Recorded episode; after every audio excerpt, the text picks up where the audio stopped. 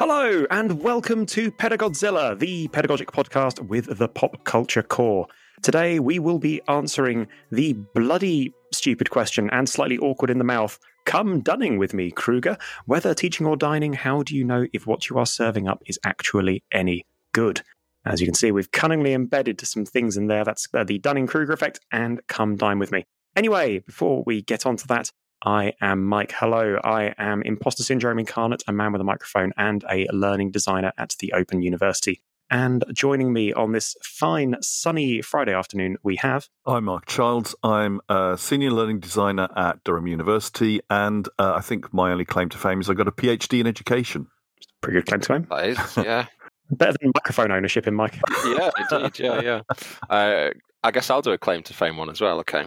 Uh, Hi, I'm Paul, a learning designer at the Open University. Uh, my only real claim to fame is that I've uh, performed in the Cavern in Liverpool, and uh, that was quite fun. Oh, sick. Oh my what were you doing? Wow. I I play drums, so I was playing with a band. Yeah, Oh my god, that's that's incredible. Was it like? Is it a band we should know? Are you like a secret member of like the Foo Fighters or something? Yeah, We should- that would be amazing. No, uh, it was a, a high school band called Plantfoot, uh, which what you know, obviously the best band in the world that nobody's ever heard of. So Uh, so yeah, we'll be playing some uh, some Plantfoot in the outro of this episode. Uh, okay, so yes, uh, our bloody stupid question for today: Come dining with me, Kruger. Whether teaching or dining, how do you know if what you're serving up is actually any good? Let's break that down into its constituent parts in the first part of the show. Part 1 The question. Okay, so um, come dine with me and the Dunning Kruger effect. Shall we just talk about come dine with me first? So here's a little uh, nutshell description of Come dine With Me. So, in order to become the perfect dinner party host, each participant takes turns during the week to cook and entertain the rest. Uh, the rivals, meanwhile, snoop around the house and award each other points. And the winner of the show is whoever has the most points. Yeah, it's wonderful. It's such a good show. It's like a, it's a British. I mean, it's been described uh, multiple times as a British institution. Uh, it's been going since 2005, uh, primarily on Channel Four. I think it's on its 40 something season, Yes. and it's one of those TV shows that is wonderfully cheap to produce and sort of covers all of the um, kind of the, the human motivators of voyeurism um, and that particularly British desire to see people being awful to each other and failing spectacularly. well, well, Um, well, you say typically British, but I, I was looking on the website and it's I, it must be the show that's had that format sold to the most countries. Because there's something of like 30 or 40 countries actually. Funny you should say that because there are some incredible names for the syndicated versions internationally. I enjoyed researching these Go earlier. go on. So in Brazil, the translated name goes as a game of pans. Uh, in Latvia, Wow. it's an almost ideal dinner. The Netherlands uh, have their version as your tastes differ for sure.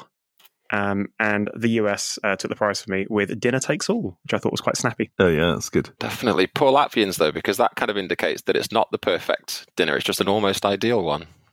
I think I think they got it right, just right. Though I think they really kind of nailed the uh, theme of the show because I always feel whenever I've watched it before that the most interesting bit of it is not when the person does is the perfect host and the perfect cook, but when some part of the formula has failed spectacularly. Definitely, yeah. It's always the most entertaining. I've always thought, though, about Come Dine With Me, and I don't know if you guys will agree. I don't understand the what the difference in, in the ratings actually means. So, like, what's the difference between a six and a seven, for example? There's no clarity there for me, which um, is maybe I'm kind of overanalyzing it, but it could just be as simple as like good, bad, indifferent, and it would be the same outcome, wouldn't it? You know? Oh well, that's that's a really good issue for assessment, isn't it? Is like Yeah, why do we, it's like why do we have one hundred different percentages you could give people, and actually pass and fail would probably be enough. you know? Yeah. yeah. So yeah, it's good. I mean, so what's the I, the thing I don't get is what's the bit with them wandering around the house looking at stuff? I mean, how does that play into the marks, or, or is it just a sort of sidelong thing? And It must just be for entertainment, I think. Surely, yeah. okay, there's no way it plays into the thing. Yeah, like it, it, it, I think it tries to give you like a stylized insight into the host's character in some way, which I suppose maybe feeds into the marks. But then I guess that goes back to the what what's the actual marking criteria? Has anyone ever come across anything that's just really like dodgy, or that they'd have cut that out? Oh, all the time. It seems to be what they're always after. It's oh, um, really? I don't know if it, it might just be my chance in the episodes that I've watched, but it seems to be that they sort of disappear into the bedroom and they're kind of searching under the bed for like, you know, what's the, Sex the most toys and grotesque battery powered thing I can find in Yes. my host. and there's there's always one I'm going to say character, one character that always kind of is happy to jump on the bed, and one character that's always very reluctant but does join them eventually. Like, I think that's the winning formula. I should say as well, it's a, it's a daytime TV show. Um, so if you are in the UK, you can catch it pretty much any day of the week. And if you ever find yourself stuck in a uh, in a British hotel uh, with only access to Freeview TV, um, I can almost guarantee that um, pretty much yeah any any daytime you can just uh, hop into it and uh, yeah it's wonderful. It's brilliant. And even if you're not into cooking or whatever, it's the narration. You've got Dave Lamb is just comes out with the most sarcastic, ironic comments based on what the person's just said, and so that's what I've got out of it. I'm not really fond of cooking programs at all, but just listening to him just really ripping into the different people uh, in his commentary is just really funny. So it's worth it from that point of view, really. Definitely. And I think the other incarnations of Come Dine with Me across the world will uh, basically can't really compare to that, can they? In terms of his ability to make the show what it is, I suppose. Yeah. Mm. from what I understand the like the American take on it was a little bit more kind of high rent and that always felt like it was a, uh, a miss the point like the best British TV is a little bit crap like that's that's a lot of the appeal Well, I think that's the difference between. I, remember Stephen Fry. This he was talking about the difference between American and British sitcoms.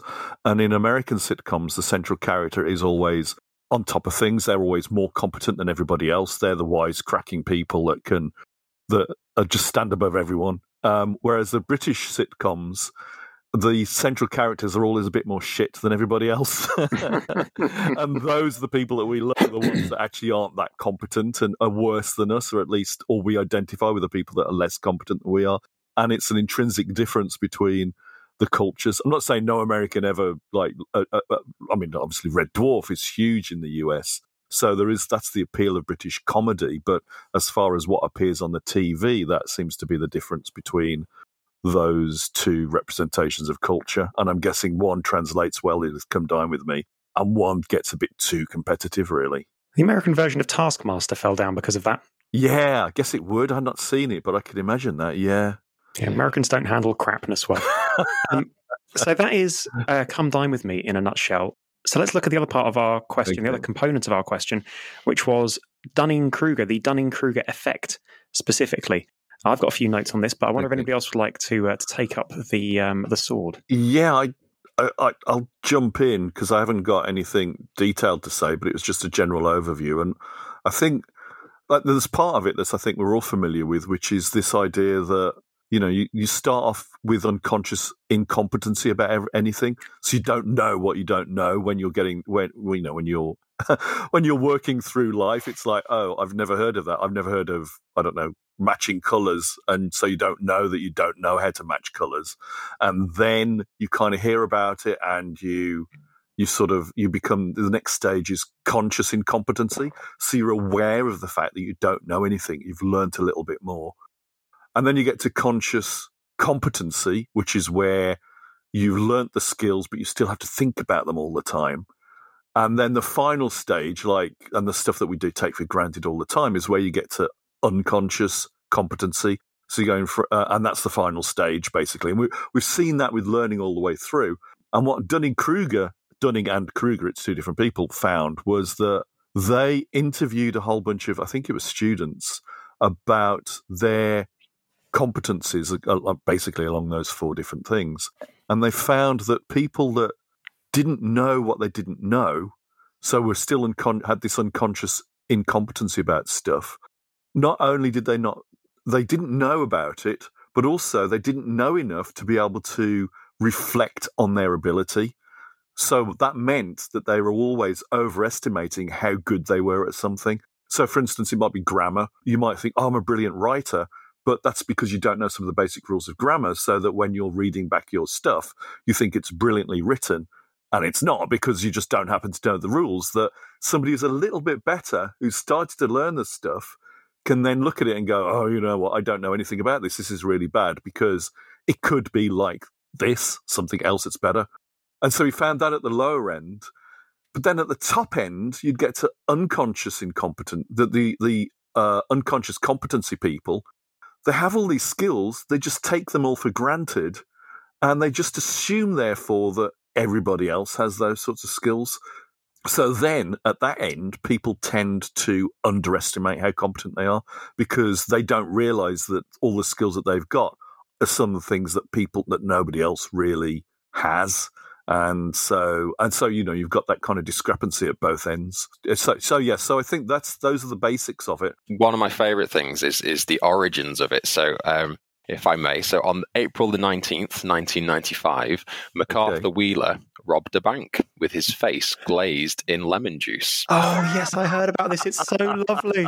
Yeah, and he oh did this uh, because he thought it might make him invisible to the camera. Uh, because, because lemon juice works as invisible ink on a piece of paper. Um, so he was arrested quite shortly after this crime, and he was completely baffled in the interview. And one of my favorite quotes that came out of it was, but I wore the juice.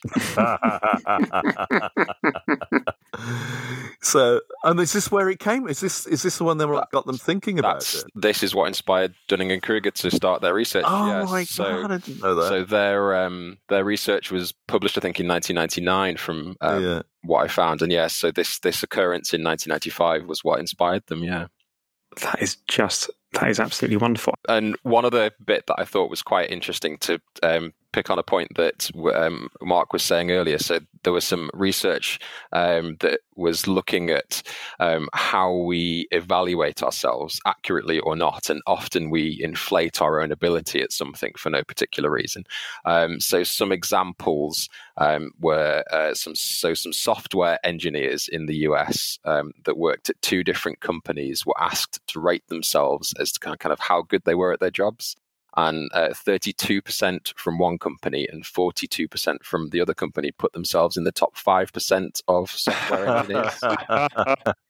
oh, this is like drivers, isn't it? Because they, yeah. um, they survey drivers and it's everybody thinks they're an above average driver. Yeah. Yes. Yeah. Yeah. yeah. Yeah, there was some research in the US about that, and it was um, 88% of respondents thought they were excellent drivers. Yeah. Well, that twelve percent really bringing the uh, the average down. Yeah. yeah. but you know, the twelve those twelve percent could be the people taking the average up because they could actually be the best drivers. You know, that's that's kind of the that's the, the sort of the, the bizarre thing about this effect. And some, I mean, I did I didn't do a lot of research on this, but when I had a, I sort of brushed up on it a bit, one of the things that I'd came across that I had forgotten about last time I'd read it was this is a normal cognitive bias that we all have. This is what they were saying. It's not that some people are particularly arrogant, so they think, oh, look at me, I'm perfect, there's nothing wrong with me. It's just natural thing that all of us will at some point completely underestimate how much knowledge there is about something, and then so therefore completely overestimate how good we are at something or how much we do know. And um, yeah, definitely. Yeah, I was yeah. um, ever since I first found out about it, it it's kind of you, you, hear about it and you go, okay, and you look back through your own life, yeah, um, at the things that you thought you were good at, and you go, oh god, I have literally like you can. Uh, there's some wonderful graphs which illustrate kind of the sort of the confidence to competence curve, uh, and then you set them sort of plot where you were at various times in your life. I am, um, I for example, uh, wrote. Uh, a novel at one stage, um, which I now realize I wrote very much at the, the peak of uh, minimum competence, maximum com- uh, confidence and and is essentially sealed now uh, under the bed where nobody will ever find it. Um, but yeah, the, I, I, can think of a lot of done with me. In which case, I will. Re- you know, if we ever end up on that, uh, that's exactly where I'm going. If I end up going around your house, it's like right then, let's look under the bed, see if we can find this novel, and then we can read it out loudly to the. Oh camera. my god! Oh, I would expire. I would spontaneously expire. But yeah, and, and um, I thought there was there's an interesting. Uh, I guess just sort of drawing links to some of the other episodes. I was thinking about it in relation to um, uh, Mezirow's uh, transformative learning and how you do, uh, while it is kind of part of a natural learning process, you do need a little bit of kind of self uh, criticality and reflection and the ability to Mm. challenge your own thinking in order to become aware of it. Um, and I mean, potentially move past it. I mean, imagine how terrible it'd be if, for example, you thought you were a great president um, and then just stopped at that point and didn't move forwards for, for years. That would be that would be awful. yeah. That's one of the um, the brilliant things I think is what you're describing there is resilience in learning. So you're when you first learn about something, you feel like you're an expert, and actually, the more you learn, the less you feel like an expert, and then until eventually you come to a point of clarity where you feel like you know enough to be an expert. And I think that that's sort of the in in a sort of visual metaphor type of way. You you um, the Dunning Kruger effect kind of loses its its grip on you once you get past a certain point, I suppose. Um, but then um, you have to know enough about something to to realize that you don't know everything about something. Yes. But then with the novel writing, you get to a point where you've learned lots of stuff. You actually are a really good writer, but your abilities to be self critical have expanded faster than your talent. So you actually think you're worse than when you started because just because your ability to be self critical has, has just advanced so much. Mm. So it's this kind of works at the other end as well, really. And it's a matter of trying, not, I don't know, it's like, I suppose self critic. I suppose if you know a little bit about the Dunning Kruger effect, you can think, you know, this extra self criticality I've got is simply because I know so much about what I should be doing. So I know how far short of that I am. But it still doesn't mean I'm not, I'm worse than I was. It just means that I'm, I've got a different perspective on what my abilities are. And I think that's the thing is that often people that don't know what they don't know still don't think they're geniuses. They just overestimate their ability. They they don't think they're better than people that have been doing it for years. They just don't know how little, how poorly they're doing. Blindly Right. confident, I think. Yeah, Mm. Mm. but then that What if it- works. For, I mean, that worked. I mean, talking about presidents. I mean, if you're a position that you never learn anything, then you will always be in that point of being supremely confident because you never even get an inkling about how bad you are. And you know, you look at you look at some American presidents, not naming names. I mean, and you don't, they haven't learned is anything to in anymore? their Okay. entire lives, and it's like, and they've only been so successful because they've never learned any self criticality whatsoever. I think we've kind of we've unpacked both elements. So I think we've explained what come dine with me is and uh, and gotten into what Dunning Kruger effect is. Uh, shall we maybe try and answer our question in the second part of the show? Mm. Yeah. Let's go for it. Part 2 The answer. Okay, returning to our incredibly unwieldy question from the start of the episode. Come Dunning with me, Kruger. Whether teaching or dining, how do you know if what you are serving up is actually any good? Who would like to take a stab at attacking that question? Yeah, I mean, are there any examples from um, Come Dine With Me that you can think of where the Dunning effect has been absolutely apparent? Yeah, I think um, just as a sort of generality, there have been several examples of contestants being so sure that they were fantastic hosts and incredible chefs that they were going to win the show, only for things to unravel as their actual ability kind of jarred with their self belief. But I think. Um, I think like there has been kind of some very specific moments um, in, say, for example, the couples come dine with me, which we haven't actually explored the various types of come dine with me, I suppose. So there's a there's a couples come dine with me that, that have evolved from the show where there's I think three sets of couples cook for each other.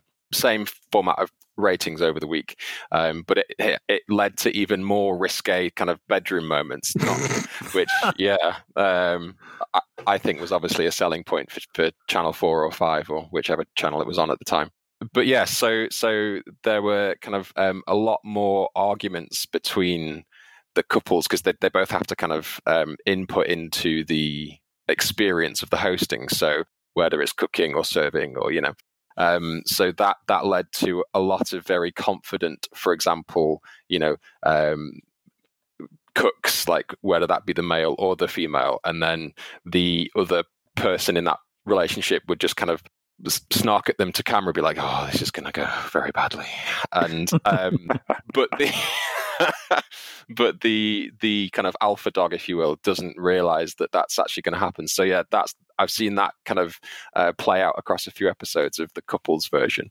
There was an amazing one where on uh, and there's a celebrity version as well um, and I'm, I, I stress i'm not a super fan um, it's okay if you are. You're a much Yeah. here, Paul. um, so, it doesn't matter what you're a geek about as long as you're a geek about something. indeed i'm just generally a geek about tv and films be honest. But Okay. yeah so so the um this celebrity version of uh, come, come dine with me there was um several times where people clearly don't know how to cook but because they have a persona of being good at something they kind of they're kind of putting that across as being good at everything you know Hmm. Yes. which I think is interesting. Um, so, so yeah, there, there's been a few.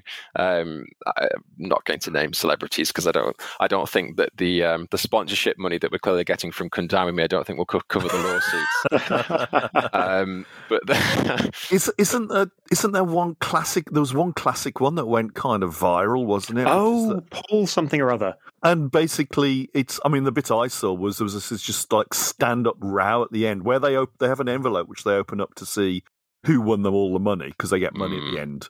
They open it up and it's like, and it wasn't them. And they just have a few. They just have a complete meltdown and throw everybody out the house or something like that, don't they? Or they storm out and. Do you know that Yes. one? Do you know what I'm talking about? Because I don't remember the details. Yes. Uh, so uh, I've just I found the Okay. stub, which was in Wikipedia, uh, which refers to a 2016 episode att- attracted particular attention when contestant Uh, uh, will anonymize the contestant here, but let's just call them you Peter. don't need to anonymise them. It's on Wikipedia. In which case, contestant Peter Marsh uh, made ungracious remarks upon losing to the winning contestant Jane. He said to her and the other contestants, What a sad little life, Jane. Enjoy the money. I hope now you will spend it on getting some lessons in grace and decorum because, because you have all the grace of a reversing dump truck without any time.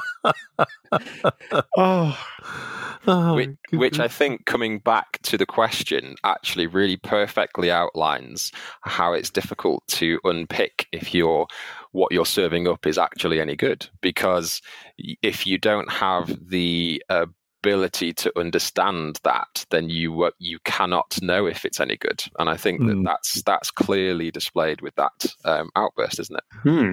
because I was asking, I was asking a super fan that I happen to know, uh, happen to be married to, in fact, and um, so have you got any tips about this? And she was saying that one of the things that I th- she thinks leads to this lack of criticality, self criticality, is that up until that point. They've only been surrounded by people who also don't have that criticality. So if you are in part of a community that own that don't have the expertise to make those sorts of judgments, and they will bolster your own opinion about your ability, uh, you know, erroneously because they can't judge either. So it's not just your own abilities to re- reflect poorly that that are giving you this this wrong impression of how good you are.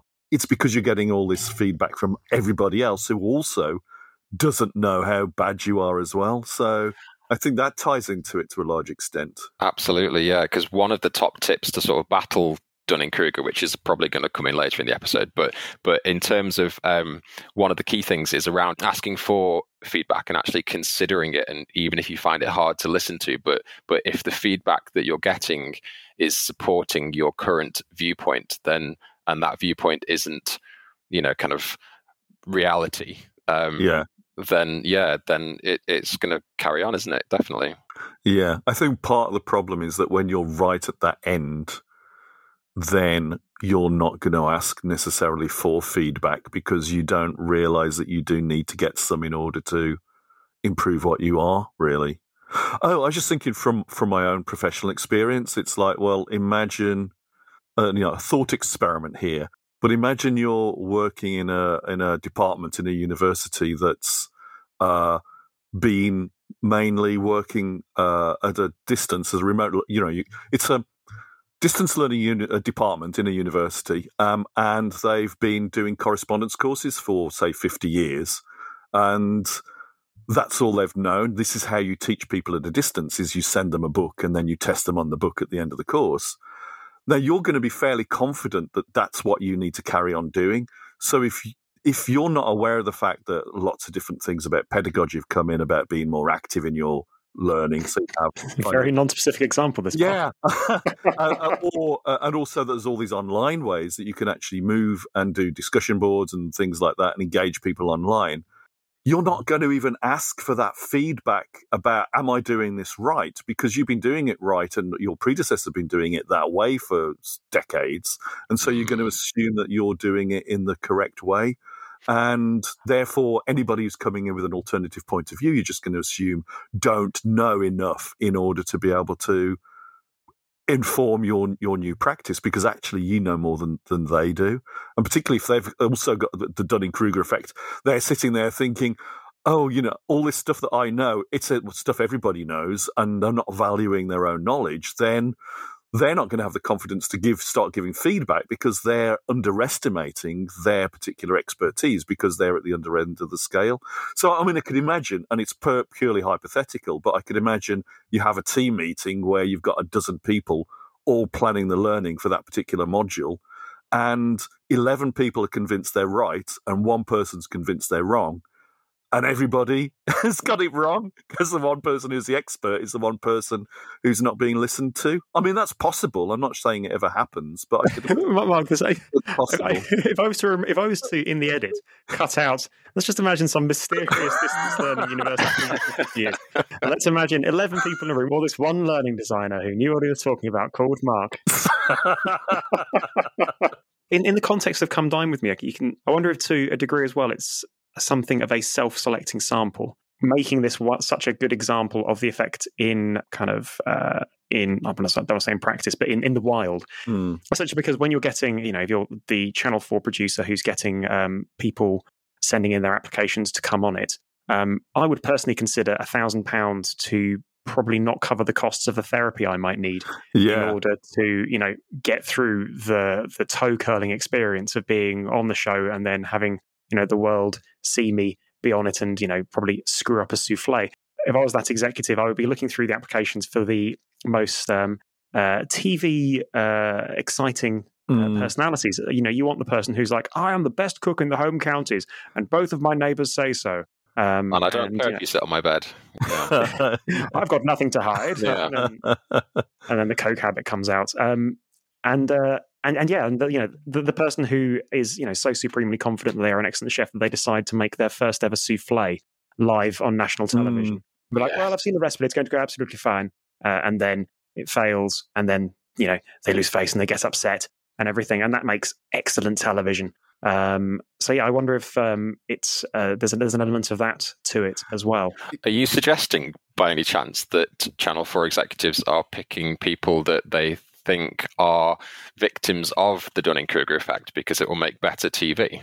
Yeah, yes. Yes, that would yeah. be what I do. In fact, if I was to describe it, I would say yes, people they're they're looking at people who cannot move beyond that point of uh, sort of uh, maximal uh, confidence versus minimal competence. Yeah. Um, so yes, really work.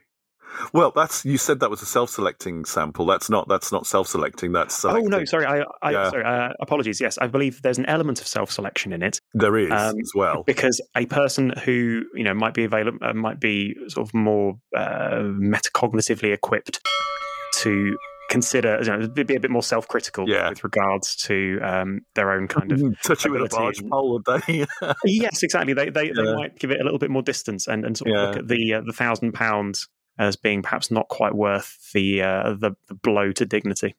Yeah, and I think that's the, but that's true of a lot of the. This I mean, that's how reality shows work, isn't it? Is the entire phenomenon of reality shows is to a large extent full of people that are so lacking in self criticality that they think they're way better than they are, and so that makes good television. And I suppose the skills required for Come Dine with Me um, to be able to get onto the show you don't necessarily need to cook you just need to be entertaining. So so yeah. actually the so so as a contestant you might be wanting to try to be the most entertaining because actually this is your shot at you know being on tv isn't it? You know? Mm. yeah.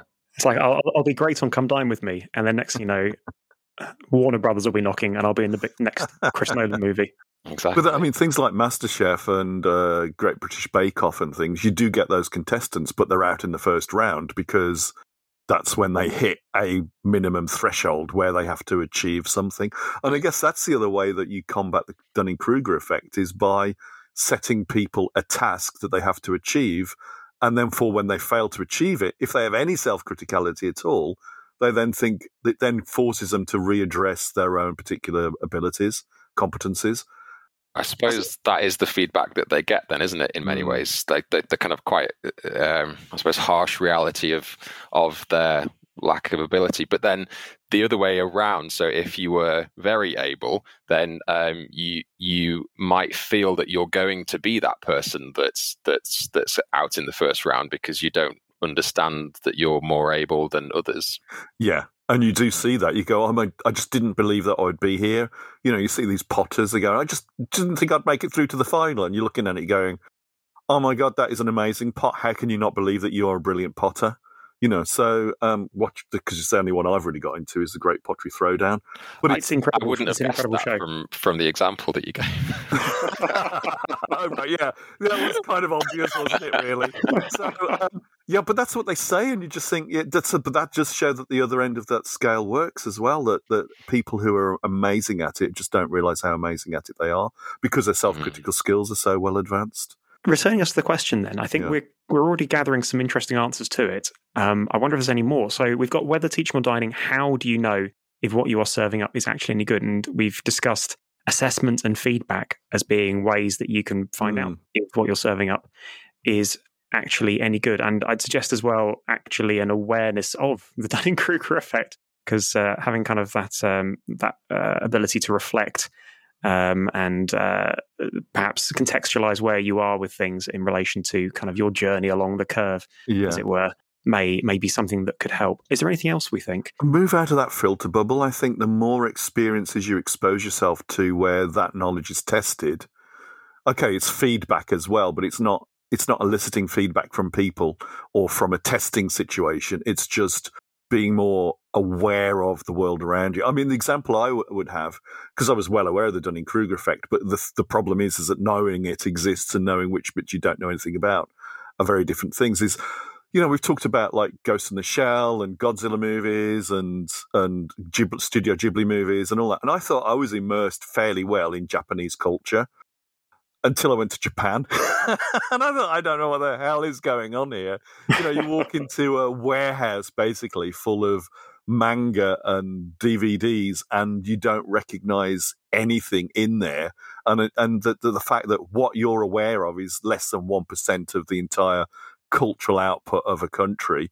Um, and isn't a significant part of it either. It's just the bit that's caught bits that have caught on in the West. Is a really salutary experience, and I mean that's what I. And, but I found that out by going to Japan really and realizing how little I really really knew. And you know, it wasn't that I thought, well, I know everything about Japan. I thought, well, you know, I'll walk around this and I'll see some posters and things, and I'll think, oh yeah, that's that's Attack on Titan or whatever. I didn't see anything I recognised apart from some Thunderbirds. Um, things which is Western anyway. So yes, so that's an uh, one maybe way you can do it is you know, cook for lots, of, not just cook for your friends if it's about cooking, but cook for people that you don't. I don't know. You would want to cook for people you don't know, but or come come dine with me, contestants. Get on MasterChef. yeah, yeah, yeah. Come exactly, on, nice. Yeah. yeah. I suppose it does. In, what is important is some sense of humility in that there's a tendency sometimes for people to reject feedback that doesn't align with the way that they see their their, their own abilities. So you tell them, you know, this is spelt wrongly or the tense is wrong here. Sometimes you might get people saying, no, it's not, you're wrong. And so I suppose you always need to bear that in mind to some extent is that um, is to be open to the fact that you need your whole worldview thrown out by somebody that knows a bit more about it than you do. Paul, how about you? I think what I said there about come down with uh, stars going on to MasterChef kind of um, is what I think in a nutshell. But uh, in terms, of, um, in terms of uh, kind of yeah, um, any things that kind of additional answers that I could uh, bring, um, I think my experience of kind of I suppose it's to do with like skill acquisition for me. So um, I when I was um, doing my master's, um, I was teaching a seminar um, on skill acquisition to um, undergrads. And the thing that was always uh, kind of a key to any skill acquisition knowledge or learning is is practice basically practice try try again and and and that kind of um, logic of resilience to education that we spoke about earlier um, kind of ties into that in terms of kind of when you're either brand new to a skill and therefore have a lot of confidence and might be affected by the Dunning Kruger effect in those kind of early stages, actually kind of following that kind of skill acquisition logic of you're probably not as good as you think you are. You know, you need to keep practicing and, and, and kind of develop those skills. Um, is is a really useful way of thinking about um, how you you can um, not let the uh, your incompetence cloud your actual ability at something. So, kind of learning something from the the theory of skill acquisition could be quite a helpful takeaway. That's brilliant. So normally, what I do now. Well, normally you'd offer your own. Well, I don't know. I don't think I have You anything got it? Okay. significant. To, I don't think I have anything significant to add, which I haven't already added. I would add Okay. my uh, my own personal reflection um, on it, which is just the, weirdly the link to this podcast. And I'm kind of aware that I probably started the podcast when I was at the absolute crashing valley um, of uh, sort of my my confidence in my understanding of pedagogy. Oh, you Um, come dine with me then. and, um, but you know, and having been doing this for the last sort of two and a half years, or two years, two and a half years, at this point, um, I'm definitely not kind of at the, the the peak of confidence, but I'm much more confident in my understanding of how little I know, Hmm. and much more comfortable with that, and the kind of the ever broadening sort of uh, spider web going outwards of understanding and interconnectedness related to what I don't know with it in a kind of you know I, I'm on a journey and I'm definitely not at the uh, the peak yet. But yeah, so I don't really have anything significant to add. What I would normally do at this point uh, is see if anybody would like to bravely try and summarize an answer to our question in a sentence or two. So the question was: Come Dunning with me, Kruger. Whether teaching or dining, how do you know if what you are serving up is actually any good? My answer to that would be that you don't. oh, my uh, well, uh, my answer would be you can't know for sure, but you could. What can help is get feedback from people, as many people as you can get, from many situations as you can get on what you're doing, and not just rely on your own judgment or the judgment of the people who are closest to you. Because if you don't know what you're doing wrong, there's a good chance they won't know what you're doing wrong either. Absolutely. Yeah. So to expand on Paul's one, it would be you don't on your own. yes, exactly. yeah.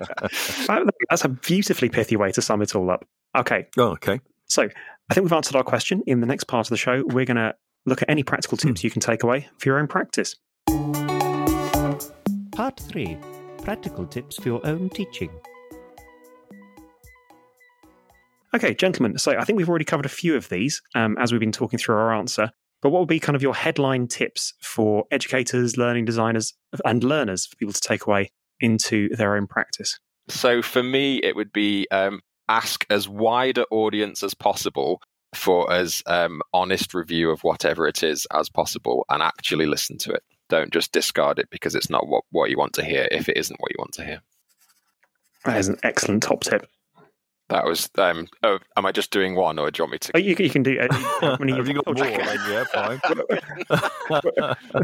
there's, no, there's no quota to fill. Oh, okay, okay. Uh, So that- On yeah. Perplexagogy, we have three. Oh, okay. Oh, I'll, Wow, I shall try and uh, summon up some more then. Um, yeah. well, I could come up with one more. uh, Go on then, one more. and then so that is um, uh, which is just going to be two words. Okay, so so here we go. I'm going to pause so that you can get this uh, properly edited in as well, Mike. Okay, okay. keep learning. Excellent. Whoa. Whoa. Yeah, Blown. Yeah. I mean, uh, who thought that was going to come from a as a top tip? But I think um, that kind of those two words together, keep learning, guys. You know, um, is kind of what we were discussing around how you can, um, you know, kind of develop your your skill and your ability um, in a sort of persistent way without without assuming that you are either good or bad. I, I have a quick one. Oh no, I I want, quick I want, I want to go next. You, you go, Mark. Well, I wanted And- to do it in this. I don't want to do it in a Paul style. So I'm going to pause, and then I'm going to have two words. Yeah. Brilliant, brilliant. Okay. Keep doubting. Whoa. the toke on the, on the edge you split. Because you never know at what point you must unlearn what you have learned, you know, because there's always a possibility that what you know isn't actually true. That is so true. Yeah. Oh, that is good. Go on, you man, gotta I need do one that's, know, same style. I know. Um, oh, bollocks. I'm really Um, intrigued by what you're going to put after, after the word keep, to be honest. oh, I'm not sure I can. I'm not sure I can, uh, I can. I can do two words. I'm not sure I can use the word keep. okay, go on. Teach learning. So teach about the learning process.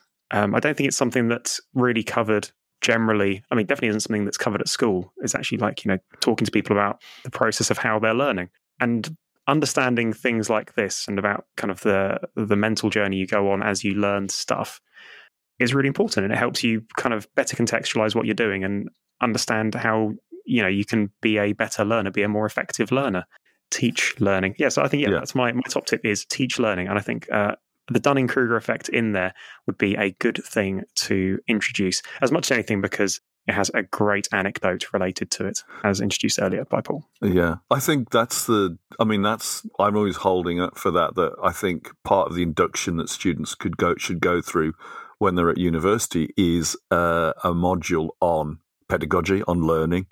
You know, because there's so much that you could learn that it would help their learning so much to actually understand why it's been structured the way it is and why they're doing the things they're doing throughout the course. And you know, we we've had a few messages from our listeners who are students saying it helps them so much with what they're doing at university because you know they understand the context for why they're doing the stuff they're doing, um, which is nice. But it would be good if they were getting that at their unis as well. Really, I agree. I think um, you, you, you could say that about almost every level of education to an extent in terms of learning why you're learning.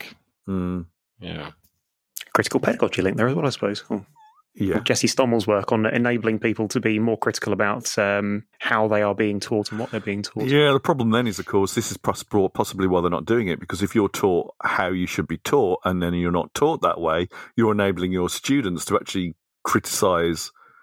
I mean, rationally, critically, what it is that you're doing, and it's kind of maybe creating, you know, a, a petard, a hoist, you hoist, hoist by your own petard. Then by sort of giving them a, a kind of a, an analytical framework to judge how good you're doing at your job. So I can Oh, see yeah, there's a thing against that. Any university with its big boy trousers on, though, should be able to uh, to do that. And then Yeah. if the students come back and say, "Well, you're teaching me right," and they've got nothing to stand back on, then pa, deserved it. Silly sausages. Just to summarise, then we had keep learning, keep doubting, and keep teaching learning. Um, those were our three top. No, because um, uh, Paul had one before those. He had, Oh, he had a really good one. He had a really yes, good. Yeah, he had a really sort of yeah. Before But can you can you can you re-summarize that as two words now? no, it was it was uh, Um, seek feedback or something. I can't remember. Yeah, yeah. It was. Um, uh, Ask as wide an audience as possible. I've so- never written yeah, yet. ask as wide an audience as Did we- but you've done I this can- before, Mike. Is that we've done a summary and then you're asking us to do another yeah, I mean, just just just go back in the recording, man. summary? I can try to condense my, you know, because it doesn't fit with the other pattern of, of, of the rest of it. yeah, yeah. Oh, we need. Uh. yeah. Can you remember what it was? Was it like? I mean, I, I've written here, here ask as wide an audience as possible. yes, Yeah, that was it. keep wasn't asking. it? Yeah, Keep asking. keep, Keep- asking. Yes, yes. Okay, There we go. Okay, I'm gonna- so it's, it's keep I'm going to asking. pause. Okay, keep, hang on. Yeah, okay. Keep asking. Ask as Well, wide an seamlessly. audience as possible. Yeah. yeah, as frequently as possible. as frequently as possible. Exactly. yeah, Brilliant. and then keep learning, keep doubting, and keep te- and teach learning, Exactly. and Keep learn teach- teaching. Learn, keep, teach. Okay, great. I think we've definitely um, we've Do you want to do that again? Do you, we, you might want to proper summary. You just probably no, we're keeping that one. That's the take. That's the take. We're keeping. okay. Brilliant. Okay. Uh, unless anybody has anything else they want to raise, um, I will close us out on the episode. No, okay, No, that that's it. that's great. Yeah. Mark and Paul, thank you very much for, for joining me. I, I never end an episode like that. Where's my normal outro? Fuck it, I'll just do those. Okay, and that's that. So, uh, thanks so much for listening. How do I normally end this? I normally get like an actual ending for this podcast. Brilliant outro. So this basically after Hmm. 26 episodes, the best you can come up with, and that's that. yeah, I really well, enjoyed that outro. It was really good. yeah, that's really good. Yeah. Oh, oh, that was that, and this is this. Just put on your radio DJ voice and just like, well, thank you for call- coming along to our episode today, guys. I really appreciate your input. That was Uh, absolutely some really, really, really. Thanks to our callers, yeah. Yeah, absolutely. There's some really insightful comments there, guys. Yeah. Now for Jennifer with the weather. yeah. Um, Well, wouldn't it be um, to tie into the start of the episode? And here's a uh, song from Plantfoot, the best band Oh my never Oh, gosh, yes. Yeah. can we guess from Plantfoot? and to sign, sign a sec, can we actually do that? it does exist on YouTube, but the, the sound quality is quite poor. Uh, Yeah. And now for a song from Plantfoot. Just to Yeah, close just- the episode off, we apologise for the poor sound quality. We ripped it off YouTube. Um, and ho- hopefully, Paul's the copyright owner won't, uh, won't Yes. raise a request. I have proprietary rights, so it's all good. It's all good. Excellent.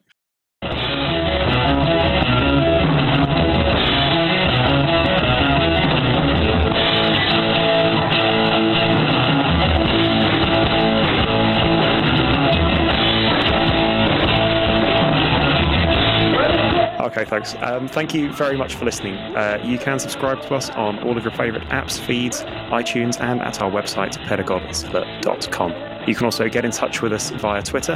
I'm at Pedagodzilla. I'm at Mark Childs. Paul, do you have a, a Twitter handle you'd like to share? Um, I do. Hang on, but I don't remember it. Just, just let me find it. Hang on. My Twitter handle's uh, at astles underscore Paul. If you've enjoyed the episode, and we hope you did, uh, we'd be obliged if you could share it or leave a review on the platform of your choice, as it's a big old help in reaching new audiences. We hope you enjoyed the episode, and we'll see you again next time on Pedagodzilla. Goodbye now. Bye. Bye.